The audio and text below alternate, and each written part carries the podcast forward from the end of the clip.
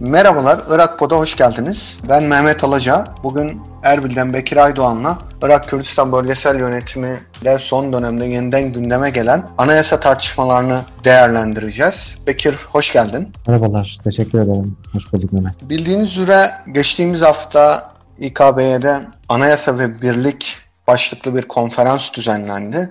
Bu konferansa İKB'deki parti liderlerinin önde gelen isimler, kanaat önderleri başta olmak üzere aynı zamanda Birleşmiş Milletler Irak temsilcisi de katıldı. Bu çalışma, e, bu konferanstan biraz e, bahseder misin, detay verebilir misin? Çıktı olarak ne görüyorsun? Irak Kürdistan bölgesinin başkenti Erbil'de geçtiğimiz hafta Anayasa ve Birlik adıyla bir konferans düzenlendi. İKB'deki siyasi partiler, BM Irak temsilcisi, akademisyenler, hukukçular, e, milletvekilleri katılım gösterdi.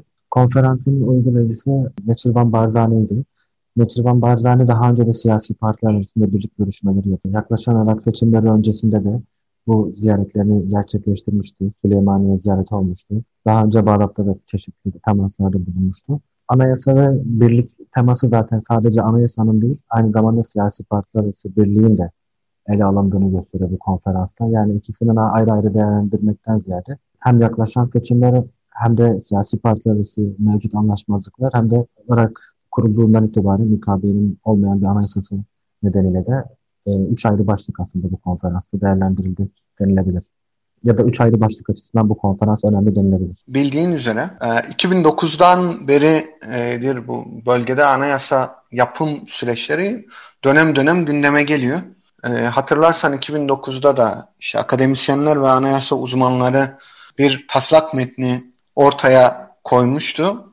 Bu anlamda sanırım bölgedeki anayasa yapım süreçlerinin en ilerlemiş haliydi 2009'daki metin. Ancak taslak hem partiler arasındaki ayrışmalar hem de bölgedeki yani stabil olmayan süreçler nedeniyle bir türlü onaylanamadı ve süreç birkaç yılda bir tekrarlamaya başladı. Yine hatırlarsan işte 2015'te de anayasa tartışmaları bayağı yoğun, 15 ve 16'da da anayasa tartışmaları gayet yoğun bir şekilde yapılmıştı. Hatta KDP, KYB, Goran, İslami partilerin oluştuğu hatta Türkmenler ve gayrimüslimlerin de içinde yer aldığı 21 kişilik bir anayasa komisyon, yapım komisyonu, hazırlama komisyonu oluşturulmuştu. Ama buradaki temel motivasyonlardan biri hatırladığım kadarıyla hatırlarsan işte 2015'te Mesut Barzani'nin görev süresinin uzatılmasına ilişkin tartışmalar devam ediyordu. Bu anayasa yapım sürecinin motivasyonlarından biri de Barzani'nin görev süresinin uzatılmasıydı. Yine bağımsızlık meselesine dair vurgular olacaktı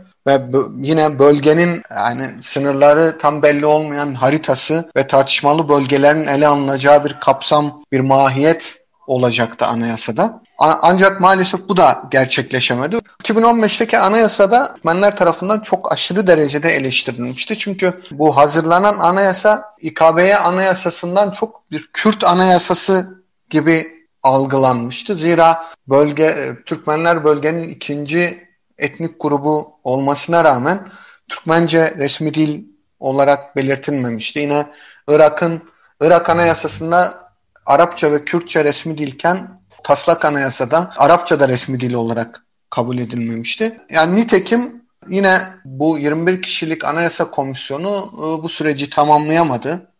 E, bu tarz uyumsuzluklar, e, partiler arası uzlaşmazlıklar nedeniyle. Referandumdan sonra sanırım 2019'da yine bu tartışmalar gündeme geldi ve nihayetinde geçen haftaki anayasa konferansıyla birlikte yani Neçirvan bölgenin başkanı Neçirvan Barzani öncülüğünde bir daha gündeme gelerek bu konferans toplandı. Bu tartışmalar e, zamanlaması açısından ne söylemek istersin? Neden şu anda gündeme geldi? Daha önceki soruda da bahsettiğim gibi hem yaklaşan seçimler hem de siyasi partiler arasındaki anlaşmazlıkları da eğer anayasa yapım sürecinde bir ilerleme kaydedilirse belli bir seviyede aşmış olabilir İKB'ye. Ama baktığımız zaman bu sıkıntılar İKB tarihinin e, geçmişinden itibaren kaynaklanıyor.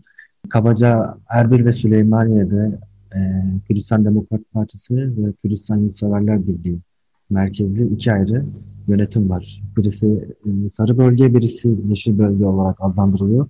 Zaten e, BM Irak temsilcisi konferanstaki konuşmasında da ikili yönetimden hatta iki ayrı renklerden bahsedip bu otonominizi korumak istiyorsanız birliğinizi sağlamanız gerekir demişti. İkili yönetim İKB'nin en büyük problemi.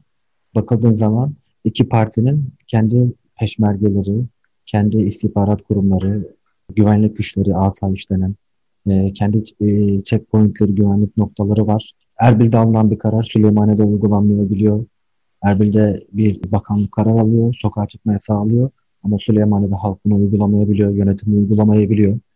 Haliyle e, uygulamada birçok noktada aynı zamanda az önce bahsettiğimiz istihbarat, peşmerge vesaire gibi kritik noktalarda bir birlik sağlayamamış İKB'nin bir anayasayı bir konferansla sağlayabilmesi ya da kısa sürede sağlayabilmesi kolay gözükmüyor. Bunun temel sebepleri de iki siyasi parti de kendi güçlerini, askerlerini, istihbarat kurumlarını tek bir çatı altında kurumsallaştırmak istemiyor. Çünkü bunlar aynı zamanda bir gelir de getiriyor. Kendi alanlarında e, ekonomiye hükmediyorlar. Gelir kaynaklarına, sınır kapılarına, enerjiye hükmediyorlar. İKB'nin bir anayasasının olması demek aynı zamanda kurumsallaşması anlamına geliyor.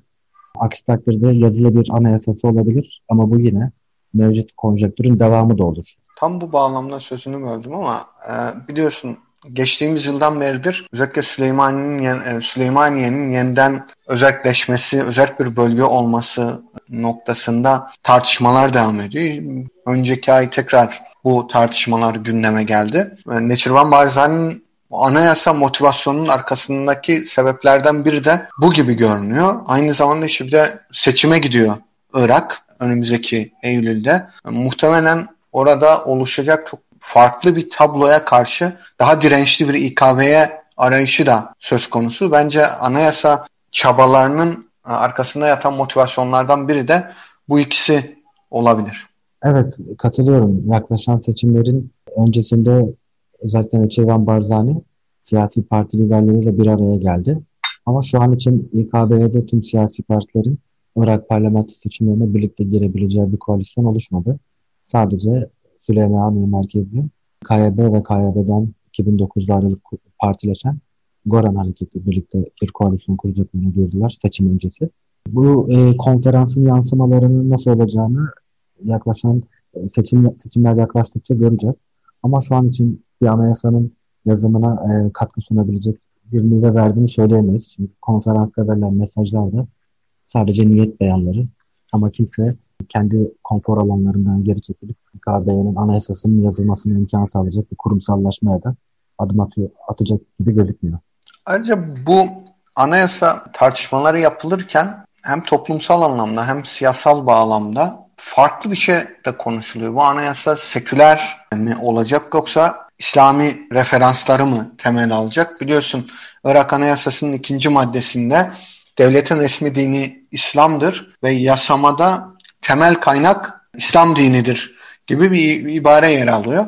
E, doğal olarak İKB Anayasası'nın da sınırlarının Irak Anayasası kadar olacağını dikkate aldığımızda yani onun sınırlarını aşamayacağını dikkate aldığımızda bu tartışmalar nereye oturuyor?